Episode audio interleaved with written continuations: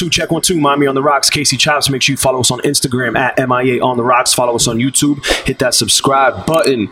Today's guest, my brother, yo, I've known, I've known Jake Infamous you might have been the first promoter who's ever booked me to DJ, bro. When I was 18 years old on that strip that we ran, that downtown Miami 11th Yeah, yeah. Street strip, Lit. bro. So I've known you for easily more than 10 years, bro. It to sure. been like 12 years, 13 years, and I don't really interview promoters, man. I have no interest in interviewing promoters, man. But you've been doing, like I said, you were the, one of the first people to book me to show me love, and you've been doing multiple venues, multiple parties. You've you've evolved into festivals now, and you've taken it to another level, bro. So I appreciate you pulling up.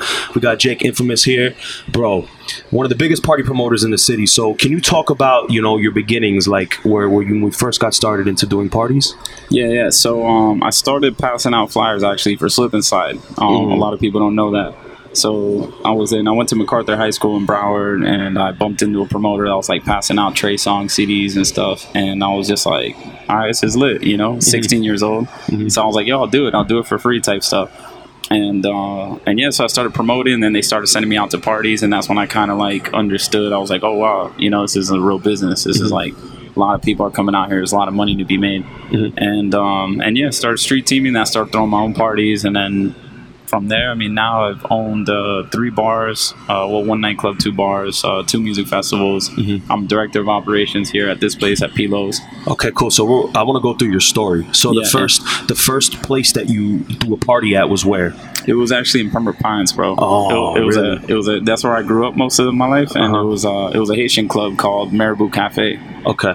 So I literally rolled up to, to these guys, and you know they all did compa and, and soca events Mm-hmm. and stuff, and I was just like, yo, um, I'm gonna bring a bunch of like EDM and reggaeton acts here and shit, and uh, they were kind of like what year was this? This has got to be like what, like 2006, okay. 2006. And then when does date happen? When does Miami happen? Is 11th Street? Is that that block the first? Yeah, yeah. Well, I started in Miami though, so Okay. um, 2003.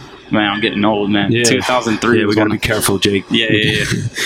I'm a vampire though, so it's all good. Yeah. So uh, 2003 when I started first like passing out stuff for like you know uh, promoting music and um, and then I started like promoting in Miami actually at like Mm. Club Space and 11th Street. Gotcha. you. You know, so I would just sell tickets for the promoters that were renting out. Um, you know, nightclubs and stuff, which is actually Joe, on track Joe. Yeah. Shout out to Joe. Shout out to Joe, man. Um, it was funny. I was working for him back then. I didn't even know him Oh shit. and then later we became partners for about eight years.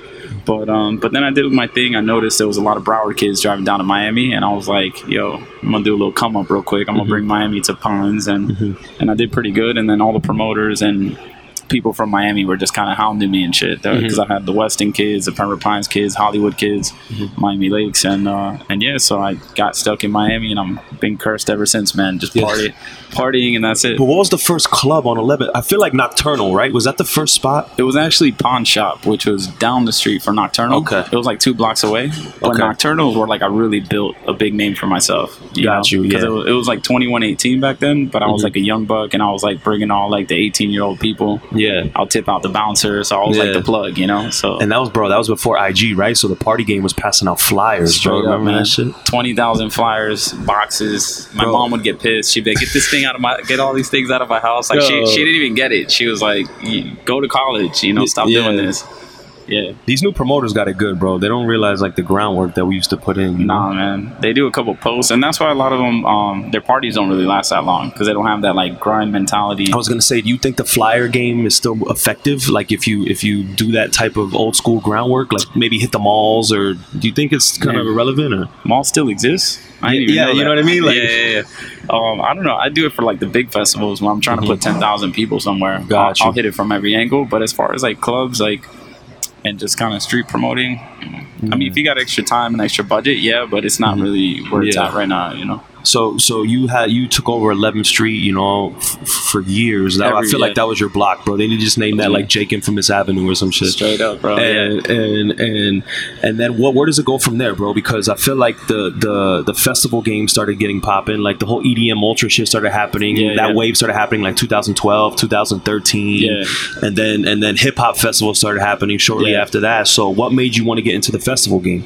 Well, everybody always told me to do festivals, but Mm-hmm. like I always wanted to be a nightclub owner. It's like usually most people would rather own festivals and nightclubs. Nightclubs are a headache, you know, a lot of expenses. Like It's they're crazy. trendy, right? So you're like under the mercy of like because nightclubs go out of style at the end of the day. yeah, You know, promoters you could switch to different venue easily course, and bring yeah. your people. You know, But uh, yeah, as a nightclub owner, you're like grounded. You're like Mhm. stuck there. So it's like the life of a nightclub usually is about like three to five years. okay, But I mean, I mean, Club Space been killing it for like twenty something years. Um, obviously they have new owners now, so they give them a good little refreshment. Uh, so yeah, so I always wanted to own nightclubs, and uh, and everyone just kept telling me like, "Yo, you have a lot of pool. Like, throw a festival." And I was like, "That's too cliche. Every promoter wanted to throw a festival." and that's that's way more uh, expenses, right? The the Yeah. money game is different with Yeah, that. yeah, yeah, for sure. I mean, they're expensive as hell, man. I mean, to get a festival really up and running without talent, Mhm. um, you're looking at probably like three hundred grand Really, without without the talent, yeah. without the talent, bro. You're you're Wow. like, I mean, if you really know what you're doing, you might get it down to a quarter mil. Mhm.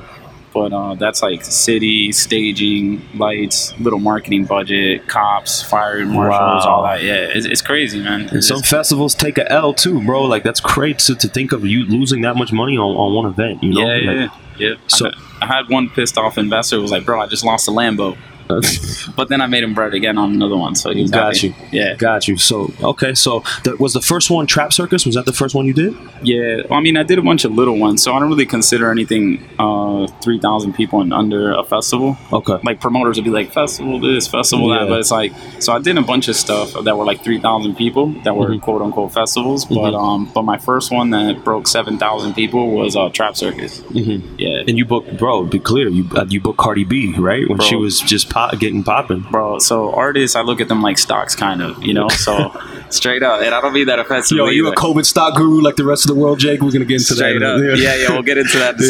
second. So uh, the artist is just kind of like sometimes you you're right, sometimes you're wrong. You know, Mm-hmm. like um, YBN Nahmir is a dope artist, still a dope artist, but I was a little too ahead with him. Mhm. But for the most part, I was like right with everybody else: Kodak, XXX, uh, Cardi B, Six Nine, obviously. Mhm. You know, I know everybody hates Six Nine now, but when I when I did a couple of his shows, everybody was dick riding him. Yeah, you know, yeah, so yeah, like, exactly. When he was cool. yeah, but uh, but I got Cardi B probably like she had when I booked her, she had three hits. Mhm. She had Motorsport, she had Bodak Yellow. Uh, I forgot whichever one. Those Mhm. first three hits she had. Mhm. But I already knew. I was like, she's gonna she's gonna continue to, to do a bunch of hits. So I got lucky. By the time the festival came around, she was like, she was the star. She was the biggest star. Yeah. Her and Kodak got into it, not specifically, Mhm. but um, she had a couple like top ten Billboard hits, Mhm. like fast. So that's the only thing. She kind of had them fast. Yeah. But Kodak had more on a longer span. So then Okay. Kodak's management was like, His stock was kind of staying up there a little his stock bit. was still, yeah, he was Yeah. like Tesla and she was like CCIV, if anybody Yeah. knows what that means. yeah, yeah. so, uh, so that Cardi B was like, yo, but I got a headline. Like, Mhm. I'm huge. And I'm like, and then Kodak's like, nah, she's not headlining over me, you know? Wow. And then I was just kind of like, so I put them next to each other, but Mhm. Kodak had actual, the final show, you know? yeah. So he closed out. Damn. And how did that show do? Did that show, yeah, did, do well? yeah, it did really good. It was profitable. I mean, pretty much broke even, but uh, for what we wanted to do, we did it to get Mhm. into the market. And uh, I actually got contacted by like a real big player in the festival world um, Mhm. that wanted to buy half of the IP. Mhm. And uh, we were back and forth for like two years, and then COVID happened, and uh, so that's on pause for now. Well, okay.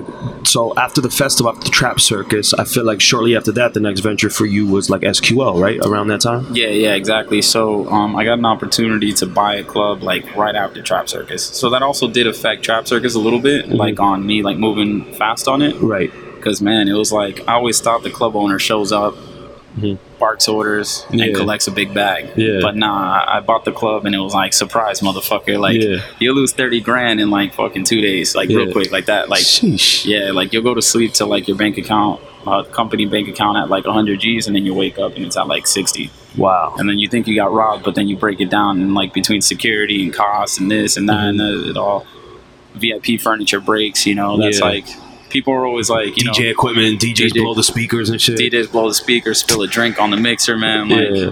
you already know, man. But um, That, so that was your first club that you owned? well, I had a little shithole called Wynwood Cafe. Okay. I don't know if you remember that one. Familiar? Yeah, so it was basically I did everything wrong. I was like 26, 27, and um, and basically uh, yeah, did everything wrong there. But I learned a lot, and I had, it had it popping for a little bit. It was pretty cool on 27th Street in the cut, Mhm. and then so SQL was my first like nightclub that I ran it correctly, Right.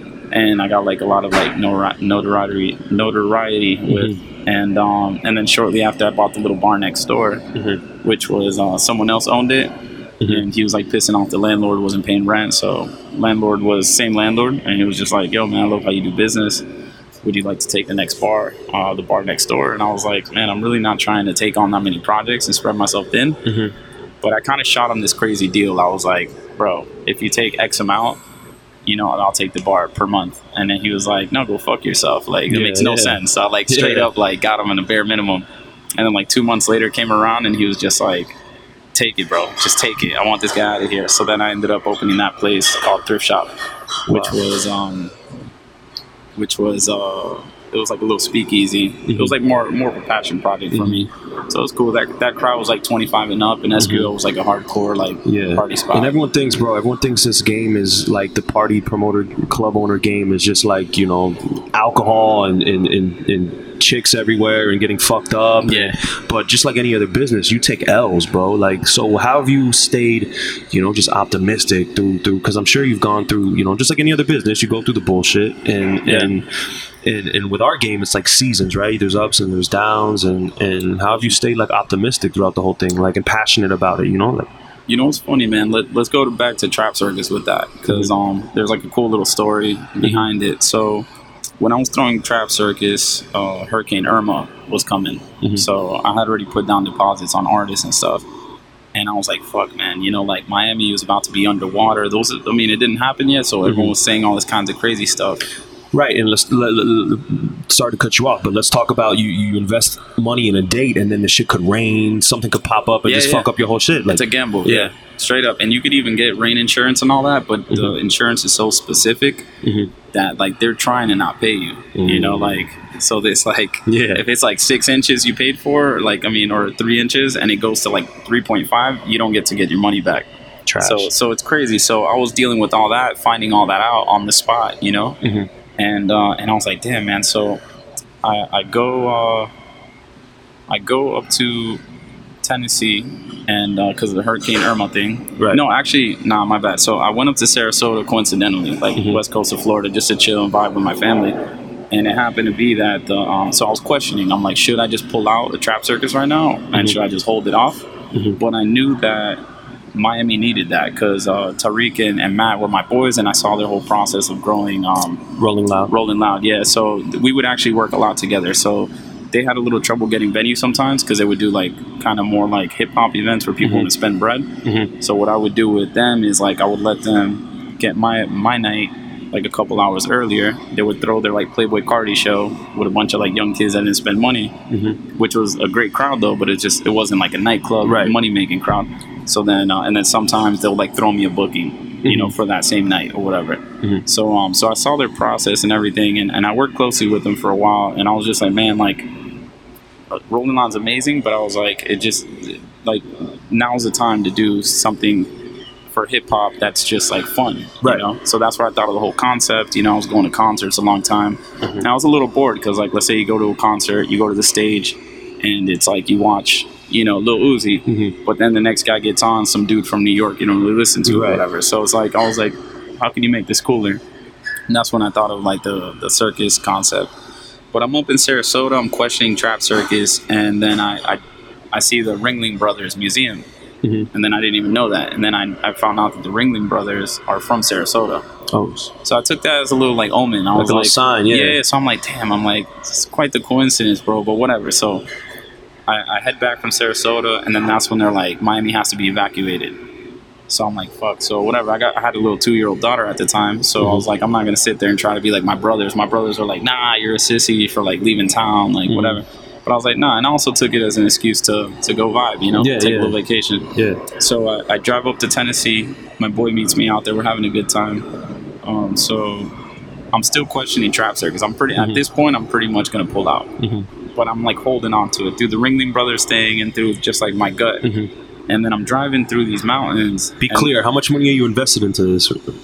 Oh, there I was probably like 180 in. Okay. So it wasn't like half a mil plus I could get sometimes, Mhm. but it was like I was gonna Yeah, like lose about 180. So that that was a stress too. Yeah. because even though the investors they knew that um, you know it wasn't it was out of my control they're still looking at me like bro you Yeah. better pull some shit out your ass Yeah. like so and that's the kind of guy i am that's how i bought a nightclub you know Mhm. i was a kid single mom and all that grew up passed out flyers, ended up owning nightclubs and festivals. So Mm-hmm. I have that make shit happen mentality that drives me, and um, so I'm a little stressed out about that, bro. Really stressed out actually, and um, I'm driving through the mountains and I see this like old abandoned gas station all overgrown, Mhm. and it had this big ass sign, bro, huge, huge sign that was RC Cola, like Mhm. all faded.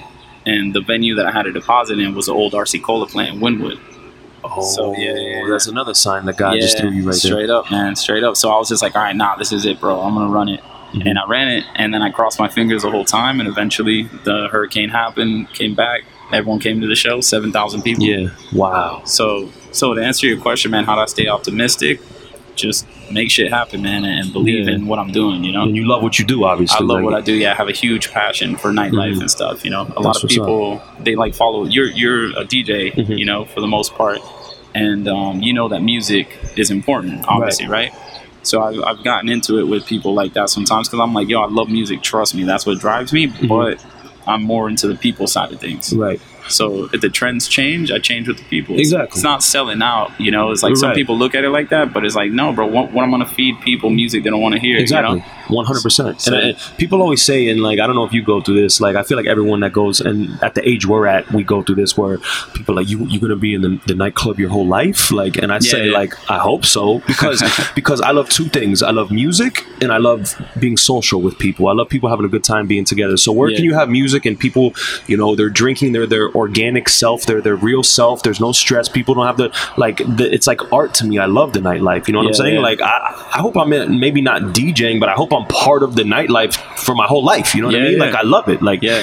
and, and people think that you can't, you know, have a family, you can't raise kids, or you can't. Yeah. I'm, I'm not of that belief. People are just projecting. How do you get those? I'm sure you've been getting those type of pressures your whole life. Like, damn, can I do this my whole life? And Yeah, yeah, yeah. It, it's not easy, man. Um, obviously, you know, nightlife and being a young club owner. Most club owners are like these fat, sweaty guys. You know, Yeah, for the yeah. most part. yeah, yeah, yeah. So it's like being a young club owner is like it, it's you know it's it's tough on on relationships. You Mhm. know, you got all these chicks just like trying to be extra friendly with you, or whatever. Mhm. And um, so it, you know, but I make shit happen, man. So I, I got a girl and I got a little baby, and I Mhm. you know she has a real nice household. She has a nice Okay. place, and I give her all that. I give her a lot of my time and stuff. So it's Mhm. it's all about what you want to do. How you balance it and just Yeah, yeah. I mean, some people they just want to live the rock star life their whole time. I know tons of guys Yeah. are like 45, 50 years old. They're still freaking having threesomes with Yeah, like chicks cocaine and, yeah, all- yeah, yeah, and all that. And like, but they they're happy. They don't want kids. yeah, So it just depends what you want to do, man. I mean, uh, for sure, I, I've definitely found that little yin and yang, you know, that little balance yeah. for sure. Yeah, I mean, I mean, you say you're in a relationship now, but I mean, I always talk to people in nightlife, and, and it's it's Miami. It's not just another market. Like the most beautiful people live in this city. Like, Straight up, yeah. how has it been for you as far as just relationships and, and trying to like separate yourself from, you know what I mean? Like, yeah, yeah, yeah. I mean, uh, me and my girl split up for t- two years, Mhm. so it, it was uh, you know, it was hard on on both of us a little bit, but it was also like I got everything out my system. You know, Mm. it's like I found the perfect girl. Mhm. Then I was like, damn, I wish I would have met her a little later timing. Yeah, right. because of nightlife, because we're in Miami, beautiful people and all that. And um, and I've never really been a lover boy, you know. Mhm. So it's like I'm more kind of like that social kind of Got you. Like thirty percent douchebag Miami. You know what I'm saying? right, like right, right, seventy percent, seventy percent like humble and like a good dude, but like I still, you know, I grew up here. Is all I know. Yeah. So I had a I had a blast, man, all those two years, and then like you know I was like, all right, cool, man. I don't want to do this forever. I want my chick back. You know, she took me back, and Right. and we started a family shortly after. And Right. But yeah, man, it's, it's definitely tough, man. It's tough. It's tough hard for me because I tell people all the time, it's like you're you're fighting the devil every day. Like Every you go day. out and it's just nothing but temptation Yeah, everywhere. yeah, yeah, you know what I'm it's saying? And whether you're a DJ, a nightclub owner, like you know what I mean? Like you have all this. It- It's tough, man. It's tough, which is why for me, as far as like relationships go, I set the bar so high that I wonder if I set it too high or it's not realistic. do, yeah. That, that's what happens. Yeah. Yeah, oh, yeah. therapy talk. Give it to me, Jake, please. And- yeah, yeah, I'll give it to you. So yeah, don't set the bar high, man. I would say, what you're 31 now, yeah, 32. 32. Um, I would say like four years throwing the towel, man. Yeah. I, yeah. I just got really bored, and I literally did everything I wanted to do. Yeah, you know what it is, bro? Is that these new young chicks see when we were like a nocturnal and the, the uh, like when we were that age, like 23, 24, like it was fun. But Jake, I feel like these new 23, 24 year olds, they're with the shits. They're like they're the wild. They're, They're not like our shits, yeah, twenty when we were 24. You know Yeah, what I mean? Like it's a different type of thing. Like it's cool to like girls liking girls and free spirit and be free and do what you want to do. And Yeah. girls are like, no one's gonna tell me nothing. If I want to do it, I'm gonna do it. Yeah, like, yeah. Yeah, back then it was. Um, I mean, if you compare us to like the 1960s, you know, like we're Yeah. shot out. Our generation was shot out, but That's true. it's really like technology, man. I mean, like back when we were in high school. Mhm. I mean, I don't know how much you. I mean, like you want to get graphic, but like Yeah. back when we were in high school, like chicks weren't watching porn on their phones. yeah, oh, yeah, yeah. You know what I'm saying? Yeah, so and, that, or- and it's yeah, and it wasn't accepted. It's like accepted yeah, to yeah, do yeah. that. Like, and I was like, yo, yeah, I need extra money. I'm gonna start OnlyFans. You know? yeah, that. yeah, yeah, yeah, bro. You realize like with this COVID shit, how many women were like so close to like prostitution that you don't yeah, even know yeah, about. It's you know? crazy. It's crazy. And there's some girls too, man. That it's like uh, I have I have a bottle client of mine. Mm-hmm. Um, I'm not gonna say his name, but he he always comes through. And uh, when I first met him, I was like older dude, and he always had like a hot young chick with him. So one day I just like once I come to him, I'm like, dude, what, talk to me, bro. What are you what are you doing? Yeah. Uh, and then he was like, I was like, are these like escorts or like what? He like started laughing. He's like, no, man, there's actually a website for sugar sugar daddies. Which now all the girls are like taking notes and shit. Yeah, like, yeah, which yeah. website is that? Yeah, So it's funny. He literally like he'll he'll hit me up and be like, "Hey, do you know this girl?" And he'll send me a screenshot because he he's also like you know he doesn't want to be like hooking Right. up with anything. So Right. he kind of like asked me the feedback. He's like, "Yeah, I saw her Get the Instagram." Carfax and shit. Yeah, Carfax exactly. so he's like, "Yo, I seen her at your clubs." It's Mm-hmm. funny how many of these girls um go to events and stuff. So it's funny, man. He'll like send me these pictures, and it's like.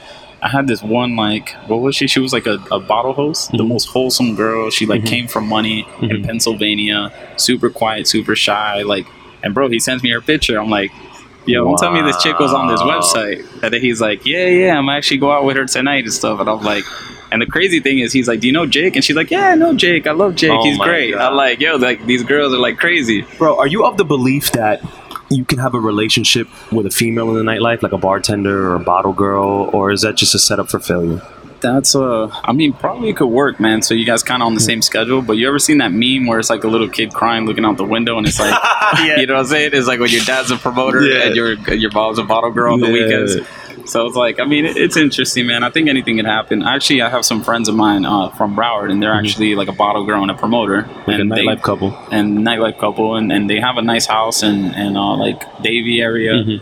And they they live like a normal life, you Yeah. know. But um, and they also, but they got their grandma helps them out. But they, I mean, people figure it out if you want to. Okay. It's tough to figure it out, Yeah. especially you're like a, a little white boy with blue Yeah, eyes. You know, it's hard for you to pick one, bro. You know yeah, what no, Like, no, no, relax. White people are not trending right now, bro. We need like we need Justin Bieber to Sí, drop a new album Spanish or some shit. Nah, yeah. Vamos a esto en español, ¿sabes? Para que Espérate, sepa. Tú eres un espérate, gringo normal. Vamos a hablar de este, este lugar que that you opened, bro. What is um Pilos, right? And this is the new venture. I feel like you were like, bro. I feel like you you you kind of like fell off the map a little bit, and you were like low key and shit. Yeah, yeah. And and then all of a sudden, uh, surprise, guys! I have a new poppin' fucking venue with like uh benches built from plywood in Mount Everest and shit. And I got yeah, like yeah. pa- panda skin fucking grass and shit. Like you got some wild shit in Yeah, here, bro. yeah. Like what? How, how? Talk to me about the COVID shit, bro. Like how did it affect you? Like, Yeah. So, well, by the way, this is a Brazilian teak. It's oh, very nice talk, yo, wood. talk your shit. We got Brazilian teak. wood Brazilian right here. teak wood. We're not imported, doing plywood. Imported, Imported, straight from Brazil. Straight from Brazil. Yeah, these are actually uh, dwarf gumbos. Let me flex a little bit. Talk about the mural too. Talk about all this shit, bro. Oh yeah, so this is um Zenko. Um, if I said his name wrong, I apologize, but he's actually a really famous Mexican artist. Mm-hmm. So anybody who comes, uh, so we're very like Mexican. Although the main Right. owner is Mexican, Mhm. and um, so basically, if you're from Mexico and you come here and you see that, you know that that's like Yeah. it's kind of like uh obviously like they're a little more street, but like Atomic or A Hole. Right. It's like everyone knows that who Right. this is. So they're like they come here and they're like, oh shit, this is a real Mexican spot. And that's supposedly like the god of fertility, right? Like, Yeah, yeah. So this is Mayahuel. She's the goddess of fertility. Um, Mhm. Actually, Cuervo named um, Cuatrocientos Conejos a tequila after her because she had like 400 tits and she fed her 400 kids and which were rabbits and um, and it's cool, man. This is all symbolic. So the hummingbirds they pollinate the agave. You still think about the 400 Uh, tits? yeah, uh, yeah. And then the jaguars are like the protectors, and over there we got the bats, which also pollinate, and the coyote that's like out in the agave fields and all that. Got so skeleton skulls and shit. Like, yeah, yeah, yeah. So- these are these are made of resin. Um, Damn. are, uh, So, so talk to me about COVID, bro. Co- co- was nah, SQL was closed before. yeah, yeah. Thank God. Hold on, there's a fucking rocket ship going. All right, yeah. Yeah, oh. thank God I closed. It was good timing with that because I was able to sell SQL. You sold the stock before the. yeah, yeah, yeah. Well, no, not really. I was just uh, the buildings went up around SQL, Oh, okay. and they started complaining about my sound and and it just like it was a battle that I just got sick of, Mm-hmm. and um, and the landlord wasn't budging on the square footage. I was like, yo, I can't even use the outside, so I had somebody approach me, and they um yeah, made me an offer, and I was like, man, I'm sick of these people, so I left and I took the offer, and then six months later, COVID hit. So Wow. that was a good move because if Yeah. COVID would have hit, I wouldn't have got Yeah. anything for that. Damn. And actually, um, yeah, and a bunch of other like uh, clubs nearby, they bought like my refrigerators and sound systems and stuff. so it was like, so it I was, like, came out, perfect timing. Yeah, yeah, I came out with with you know decent, but um, but so COVID was like, so I was doing pretty well. So after I closed SQL, I called up Louis Puig, the the founder of Space and Heart and all that, and I was like, yo, let me move my programming over to you. He was opening Wynwood Factory at the moment, Mm-hmm. and we did that. And then me and him, um. He's a great guy, man. He's really like he's he's been somewhat of a mentor to me. I won't give He's him a all- legend in the game, bro. he is, bro. He, he created the 24 hour uh, district. So Mm-hmm. he basically fought the city and was like, yo, Vegas could do it. Why can't we do it? And Wow. Yeah, yeah. So dude created the 24 hour district in Miami. So Wow. he's a big deal. But because of that, he has a little ego thing, and so do Mm-hmm. I. So we're really cool. Um, but sometimes we bump heads, you know, because of that. Like anyone in business, Like really, anyone in like who's business, yeah, yeah. successful, you know. so we we had a little run at Wynwood Factory, and then I just kind of like, I was like, man, maybe let me just step out, and then I started working with Roman Jones at uh, Santo and Mokai, and, and you oh know, yeah, you were doing Mokai for a little bit. Yeah, yeah, yeah. So he he kind of like when I met like Speaking and- of egos, yeah, that, he's he's pretty cool. He's, Yeah. he's crazy, but he's cool. yeah, And uh, actually, he's a man of a few words, you know, at least with me, you know, like me and Louis were actually pretty tight. Me and Roman spoke very, like, you know, we want to speak often. Mm-hmm. And uh, and I remember when I was talking to the people there, they were just like, I was like, look, man, I'm not going to sell you a $10,000 table. I come from downtown. We'll do like $1,000 tables and stuff. And they're like, shut up, bro. You're going to sell $10,000 tables. Yeah. And I was like, well, it's not really what I do. I own clubs. And they're like, yeah, shut up. You're going to sell $10,000 tables. Yeah. And I did. And I started like selling like $5,000, $10,000 tables. And that was pretty cool. But then, so I was actually catching the, the hang of that. I was gonna say, Jake, because uh, have you ever been pressured to to jump into? Because I deal with this as a DJ. I don't know if you deal with this as a promoter, but did, did you ever feel like pressured into like wanting to evolve, or I wouldn't say evolve, but like play the South Beach more and be with the with the cooler, you know what I mean? Like with Yeah. the live crowd, you know what I mean? Yeah, did you yeah. ever feel that way? Because I felt that way DJing sometimes. Like, I feel that um, from a DJ's perspective, yeah. But with me is like I kind of see things different, and I like to do things different. So basically, in downtown, promoters would grow up and they go to South Beach. right? So then I kind of caught on to that. I'm like, yeah, yeah, go to South Beach. Yeah, yeah, yeah, yeah. You're gonna make mad bread there. Yeah, Yeah, go yeah. Get, get out of here. Yeah, you know. yeah, yeah. So I basically monopolized on purpose the downtown. Like you said, I've, Right. I've ran every club on that block. You know, Right. from like all five clubs that were on that block. Right. So that's basically why I never really fully went to South Beach. But after Wynwood Factory, I was getting older and stuff like that. My people were going, so I was like, "Fuck it, let me try South Beach Mm-hmm. a little bit." And then, uh, and I was actually, they were taking care of me, man. They were paying me really well, and um, How, how does that work to start selling five thousand, ten dollar, thousand dollar tables at that point? Like, man, it just I don't know. They kind of like in life, bro. Just things. If you know they're gonna come to you, they come to you. got you, So once they told me like, "Don't worry, you're gonna do it," got you. and uh, and I had a good face. They were pretty impressed with like Mm-hmm. my resume and stuff like that. And they were like, "Bro, you're a star. You just." I was a star, but they're like, you have the ten thousand dollar clients, Mm-hmm. but they're just gon- they're gonna drop a stack in, in downtown, you know. When, But those same people have the money. When it comes to- locals though, or Uh, well, like let's say like the couple little athletes I would get coming Got you, out, got you know, like the like you know the managers of the artists I would work Mhm. with, and and random friends that I grew Mhm. up in the 10, 15 years I've been doing nightlife that actually like made a lot of money, you know, and they've actually like stayed loyal to me and Mm-hmm. Yeah. still fuck with me, and um, but I got a couple percentages on like Mokai and Santo and stuff, and then COVID hit. Mhm. And I was like, cool, man, this is good. I haven't taken a break from nightlife in years, Yeah, in, in a long time yeah, especially my games like weekly parties. It's not like like my boys that do special events and they, they kill it too, but they Yeah. like do like one event a month, a right. big one, you like know, you're, like you're you're the a vampire like a every day. vampire yeah. straight up. Yeah. So so I was like, all right, so I chilled and then I started getting nervous around say like June, Yeah, like May. And then around May I was pretty bored, so I started um I invested into Bitcoin in 2017. So I got a little taste of that. And then when I was really young, actually the um the got another rocket ship. yeah, bro.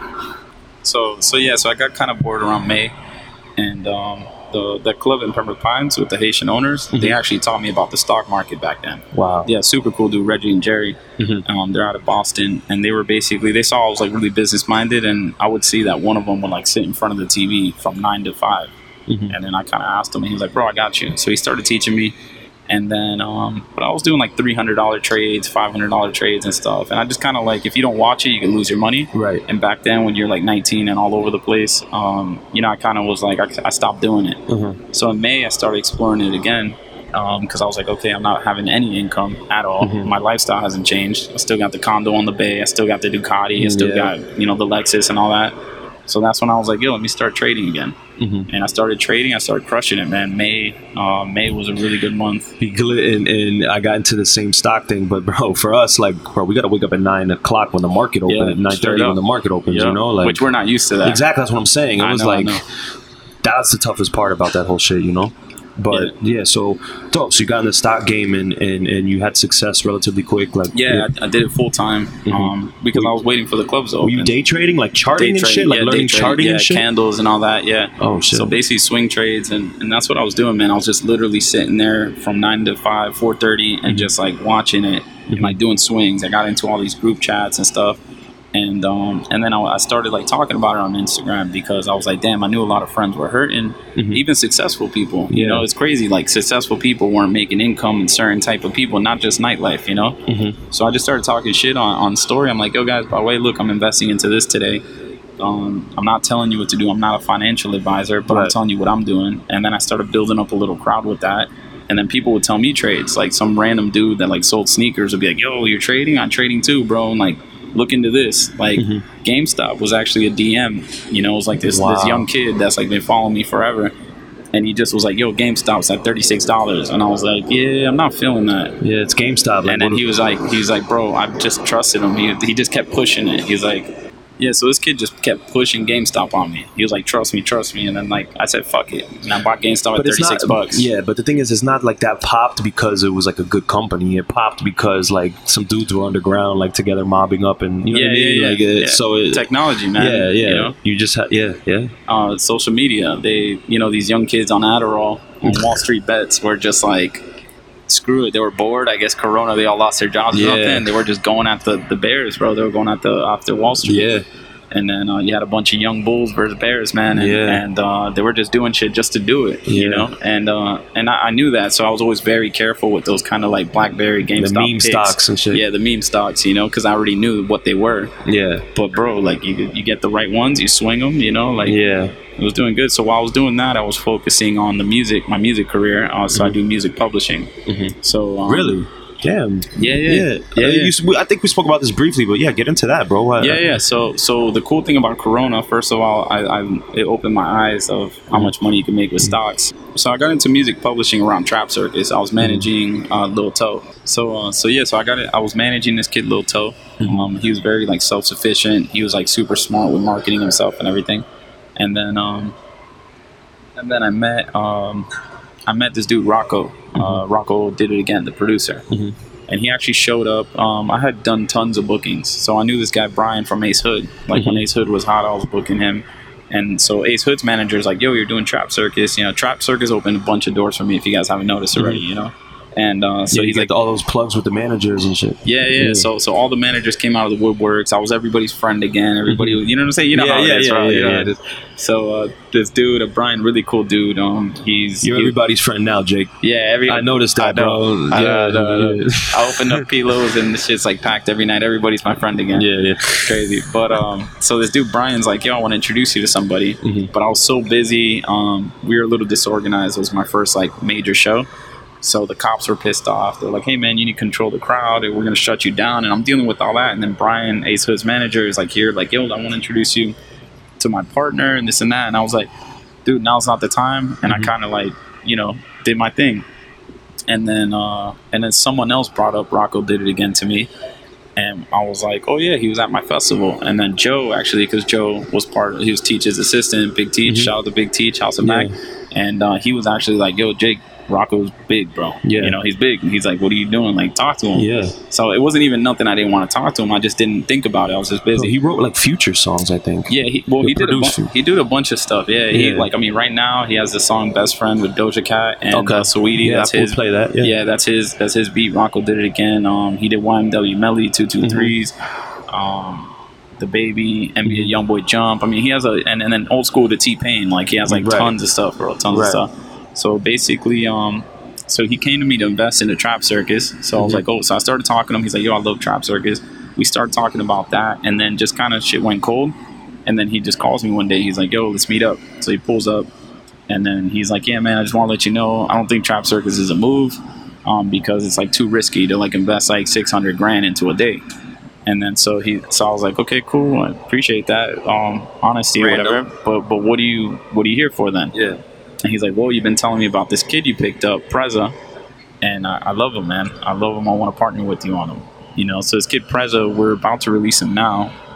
Such a long process to release an artist the right way Right. and uh, and basically Rocco introduced me to Dr. Luke. Which Dr. Luke is either the second or third producer in the history of music with the most number one hits.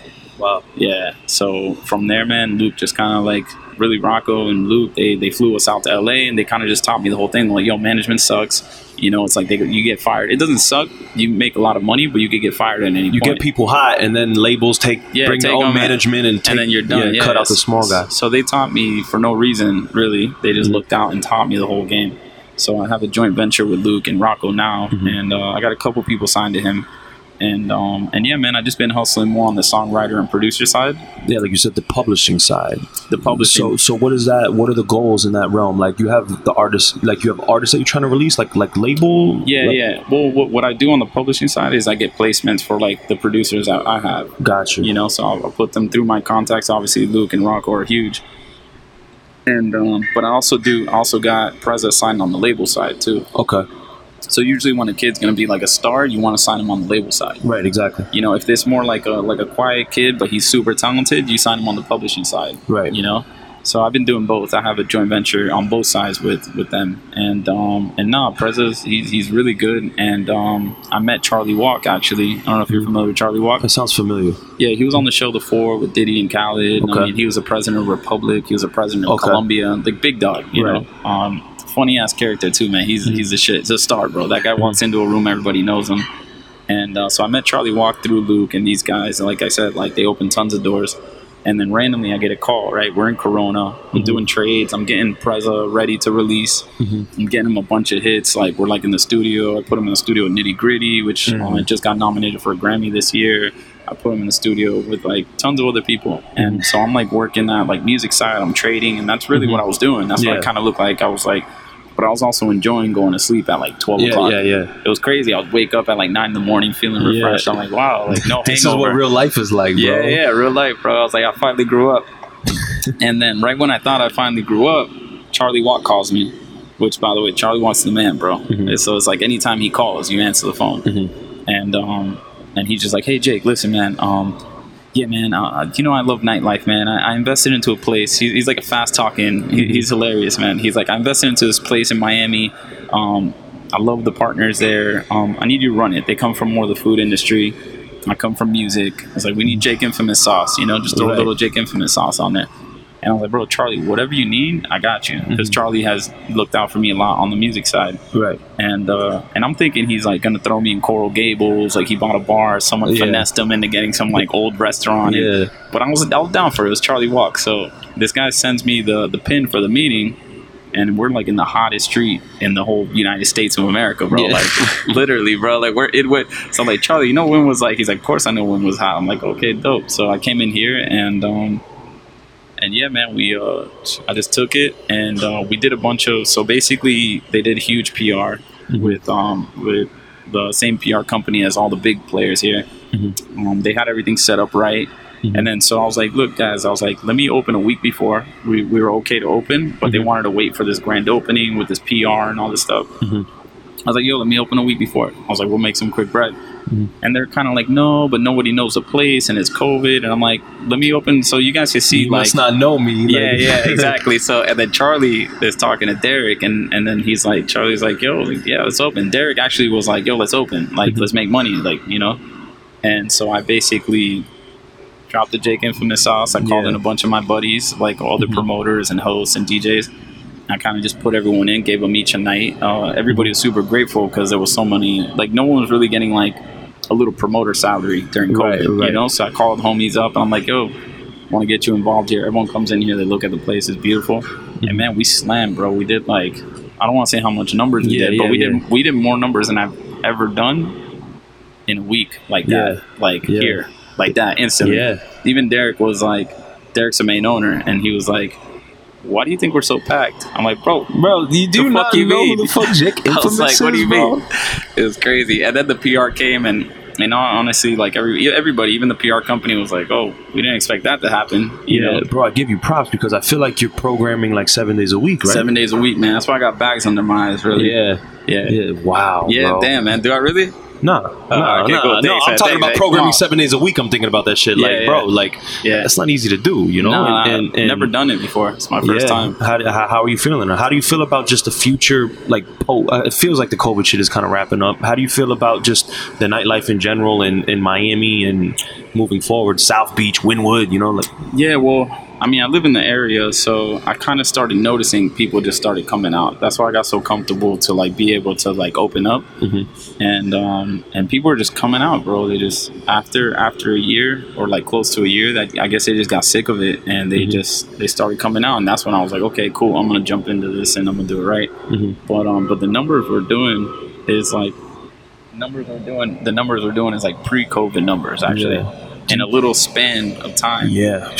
Because really we make all our money in two hours now Yeah. from 10 to 12 from 8 o'clock it starts getting a little filled Right.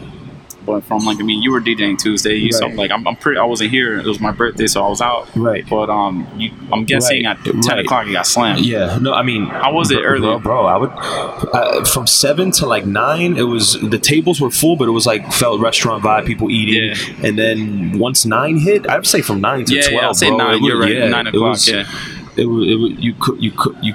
I don't want to say you couldn't move. That's not good to say right now. But like, Yeah, it's not good to say right now. Everything, the tables were full. Like the tables the, full, tables, the bleachers, everything was was was sold out. You know. yeah, yeah. It's funny. Preza was calling me. He's like, "Yo," he was all wasted over here, and he was like, "Yo, Casey Chops is the best DJ in Miami, bro. He's Bro, killing it." Jake, now let me talk my shit, bro. This is Yeah. the thing. Like, I've built, I, and I, I, like, Brick Saturday is like my baby, and. I've had it lying down the block for for five years. You know what I mean? And then I went to American Social, and when I, that's when I quit Power. I quit Power because they took me off the schedule. I was like, all right, I'm not on the radio Sunday afternoons. Okay, I'm gonna build a, a brunch. I built a brunch in Fort Lauderdale. The shit got slammed, and then Power's like, yo, come back, come back. I'm like, Yeah, no, yeah, I'm making yeah. fucking a stack doing this brunch. Like I'm not doing that. So I quit the brunch. I mean, so I quit power, and and so basically like.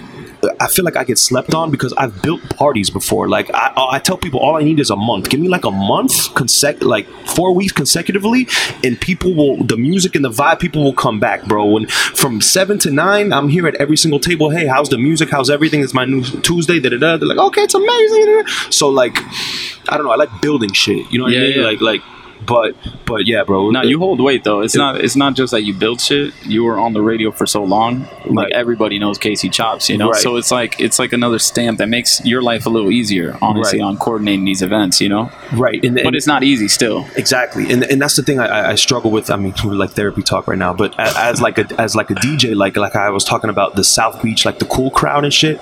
Like I always try to have like a South Beach night, and I try to have like the, the local night. You know what I'm Yeah, saying? yeah. Because there's South Beach DJs that are popping, right? But I feel like if you go to Broward or you go to Miami Dade and you say. Who do you know? This South Beach big DJ or Casey Chops? They're gonna be like, oh, Casey Chops. Like, Yeah, you know what I mean? course, 'Cause so you know I, I try to play both sides but i mean as far as nightlife in general how do you feel about it moving forward like in miami like do you feel like south how do you feel about south beach because you know i know they're trying to put a curfew 2 a.m like yeah, yeah. So S- South Beach, I feel for them, man. I'm Mhm. definitely glad I don't um, own anything there. Um, Derek actually owns a, a place there.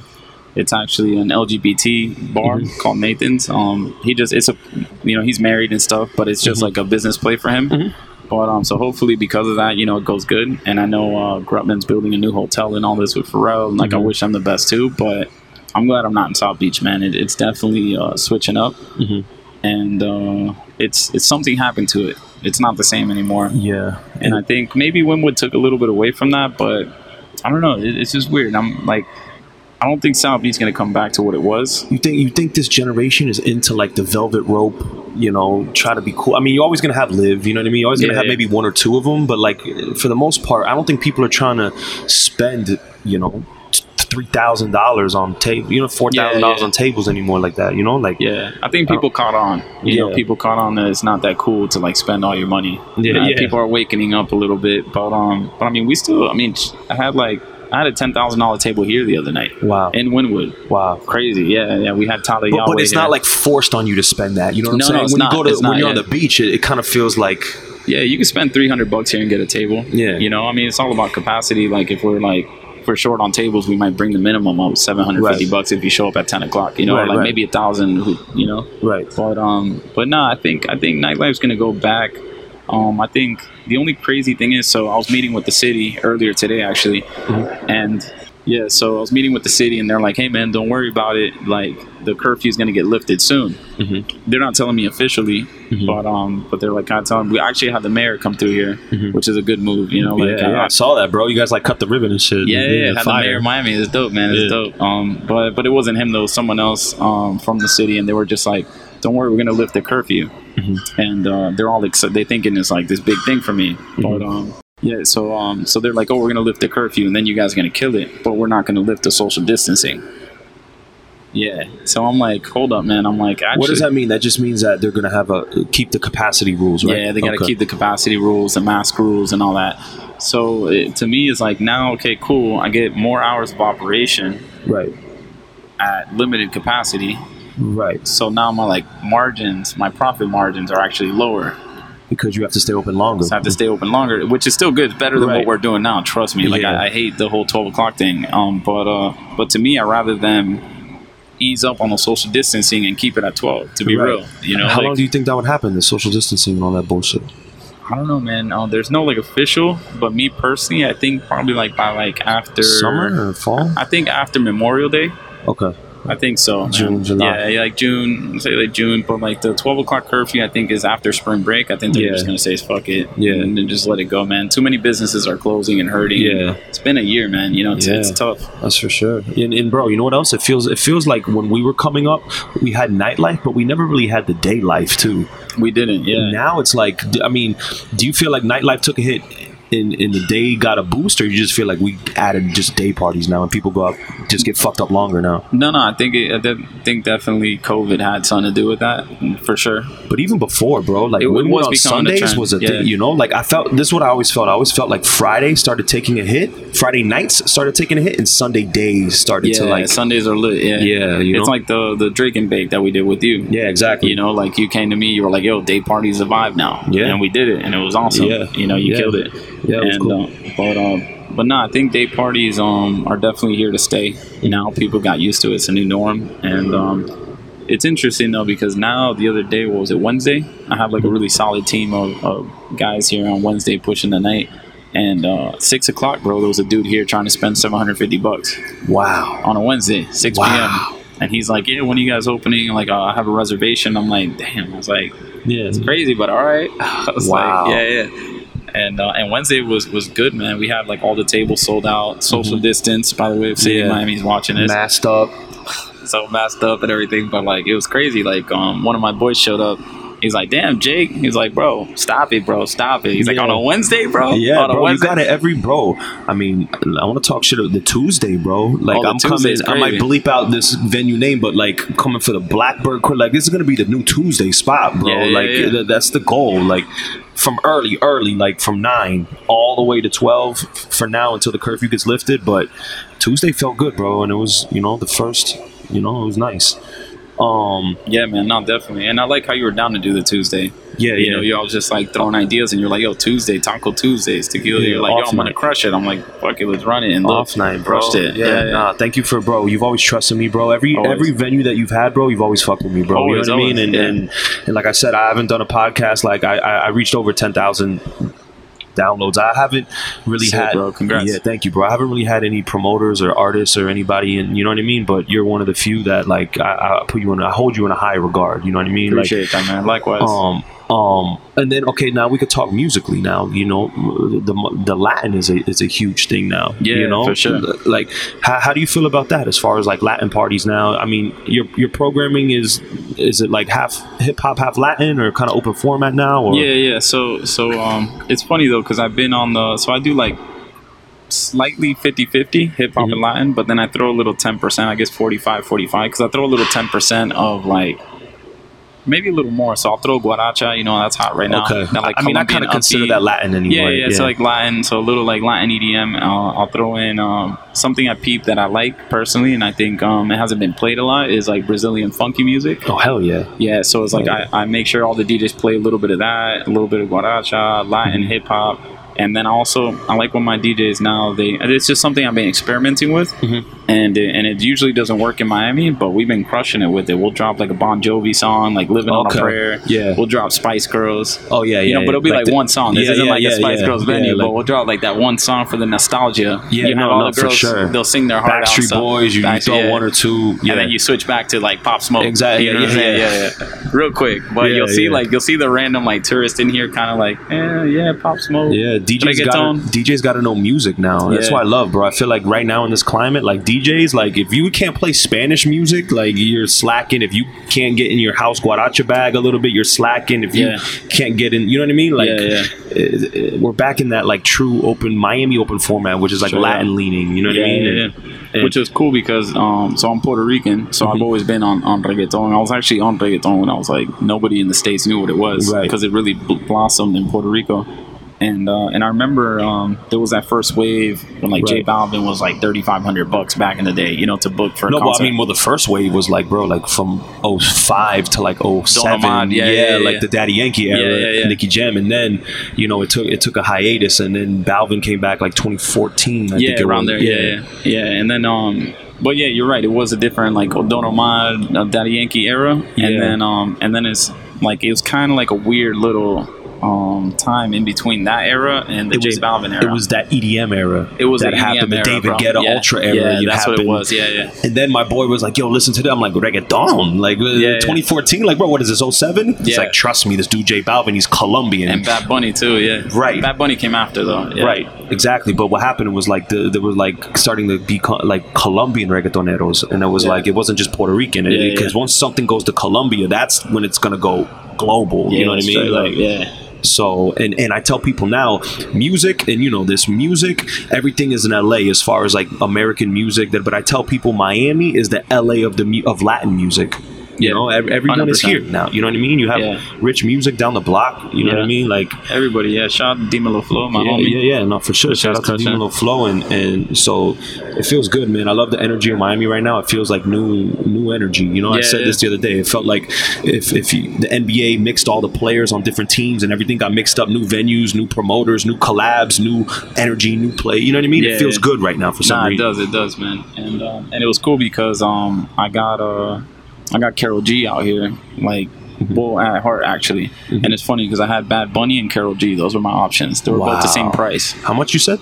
I can't say. Oh, okay. I was gonna say. but they were they were cheap, bro. They were really you. cheap, and I both had them. And um, I was just at the crib, and I was like playing both of them. I'm like, so I told my girl, I'm like, yo, who should we go for? And she was a girl. So she was like, ah, Bad Bunny's all right, but let's go with Karol G. You know, Mm-hmm. she's really popular right now. So I went with Karol G, and then Bad. They both skyrocketed, right. but Bad Bunny. I'll say, I'll say, I DJ'd a party that we booked Bad Bunny at in Brickell for 10k. yeah, yeah, yeah. I remember You know that one. mean? Yeah, yeah. bro. Yeah, so it was um, so it was cool, man, and it's it's funny though because before Nicky Jam had his second, um, you know, his second come up because remember he was old school, Right, right. Um, I had a I had a show with him at Mecca, Mm-hmm. and then I was like I was like I had like five rooms at the time, right? So I had Mecca. different. Yo, if you partied at Mecca, you're immune to the coronavirus. Don't even worry about the up, vaccines. straight up, straight up. And it was like, so I basically had like a dubstep DJ in one room. I had Nicky Jam in one Mm-hmm. room. I had, um, I forgot who it was, uh, hip hop act. Oh, it was um, Omarion when he had that song that was Mm-hmm. Like supposed to be. Yeah, I think Eat so. the booty like groceries. Like yeah, that was yeah, like yeah, yeah. So um, so it was like so that I had to kind of cut some budget, and so while I was booking Nicky Jam, I was like, I shot him a price, Mhm. and then he was like, he was like, yeah, he's down, but then he hit me back for some reason, his manager, and was like, yo, we need a little more, and I was like, nah, bro, uh, it's like Mm-hmm. that's the price, my budget's set. I would have paid the little extra, Mm-hmm. I would have. But I was just so like, you know, I was like, nah, man. And then he actually canceled on me. They're like, yo, they canceled. I'm like, yo, what the hell? And then I was like, fuck, bro. You Mm-hmm. Know, now like I, I ended up going with someone else. I was like, whack. And uh, but it's funny how Nicky Jam had that like crazy ass like come up shortly after. Yeah. Because the price I was getting him for him like in 2011, nowhere near what he's going for now. Mm-hmm. Yeah, You yeah. know. He- But, uh, that's crazy. bro. Shout out to Latin music, man, for sure. Yeah, man. So, Jake, I appreciate you um inviting me to this spot. I appreciate you letting me hold down Tuesdays. I'm excited for that party. I, I was talking my shit on the mic. I, I said, give it three weeks. There's gonna be a line down the block. You know.